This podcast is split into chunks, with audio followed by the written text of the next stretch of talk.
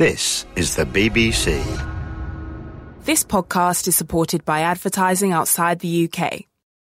This is a download from BBC Learning English. To find out more, visit our website. Six Minute English. From BBC Learning English. Hello, this is 6 Minute English from BBC Learning English. I'm Neil. And I'm Sam. What's the matter, Neil? You sound upset. Well, I am Sam. I just spent an hour working on my computer when it suddenly froze. I lost everything and had to start all over again. Oh, that's so frustrating. Like pop up internet ads and buffering videos that never play. Modern computers and the internet have revolutionized the way we live today, bringing us the world with a click of a button. But not everyone feels happy about these technological developments. While potentially acting as a force for good and progress, the internet also provides a way of spreading hate and misinformation. And for some people, the World Wide Web remains a mysterious and confusing place. In this program, we'll hear about a new academic subject called web science. Web science studies the technology behind the internet. But from the human side, it's also interested in how people interact with each other online. So we'll be asking whether studying web science could make the internet better for humanity in the future. But first, it's time for our quiz question. I wonder what the pioneers of the internet would think about how it is used today. So the question is who invented the World Wide Web? Was it A. Bill Gates, B. Tim Berners Lee, or C. Steve Jobs?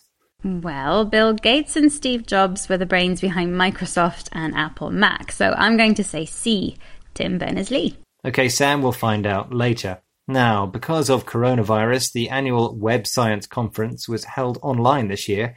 Its theme was Making the Web Human Centric. One of the conference's key speakers and co founder of the new discipline of web science was Dame Wendy Hall. Here she is speaking to the BBC World Service's Digital Planet. People think about the web as a technology, but actually it's co created by society.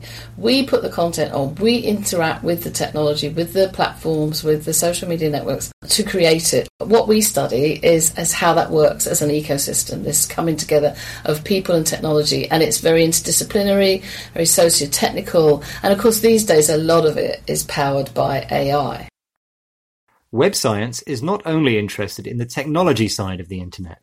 As a subject, it's very interdisciplinary, involving two or more academic subjects or areas of knowledge. Web science combines digital technology with subjects ranging from psychology and robotics to economics and sociology. Exchanges between humans and the internet can be seen in social media networks, websites, apps, and computer programs like Facebook and Instagram, which allow people to use electronic devices to communicate and share information. This view of technology sees the internet as an ecosystem, a complex pattern of relationships and mutual influences that exists between all living things and their environment. One ongoing and topical example of websites helpfully interacting with humans is the COVID contact tracing app. You might think the mobile phone app, which tracks movements and contact between people to combat coronavirus, would be a useful, practical application of internet technology.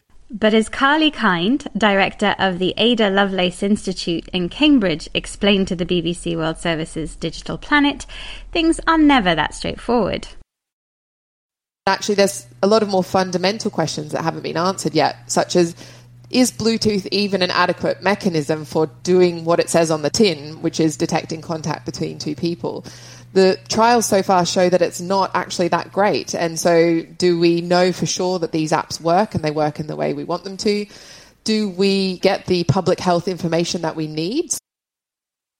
Apps like this are designed to support public health, services to improve the standard of health of a country's general population.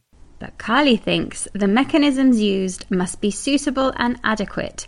They must actually work or do what it says on the tin. An informal idiom meaning work exactly as it is intended to. To find this out, trials, tests to discover how effective or suitable something is, are carried out over a period of time. The kind of trials which were carried out during the invention of the internet in the first place, right, Neil? Ah, yes, the invention of the internet, or to be more accurate, the World Wide Web. In our quiz question, I asked you who invented the World Wide Web. What did you say, Sam? I said B. Tim Berners Lee. Well, you're a first class web scientist, Sam, because that is the correct answer. Ah, great. In this program, we've been hearing about web science, a new interdisciplinary subject combining several areas of study, which investigates the ecosystem of the internet, the complex pattern of interconnections between humans and their environment. Social media networks, websites, and apps like Facebook, which let people use electronic devices to communicate on the internet, show how humans and technology can successfully interact. A new COVID contact tracing app is currently undergoing trials, tests to see if it works effectively. This will discover if it does what it says on the tin, works as it's supposed to. If successful, by alerting people to coronavirus risks, the app will support public health, services aimed at improving the health of the general population. And that's all from us for now.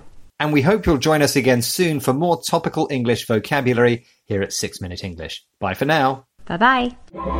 6 Minute English. From the BBC.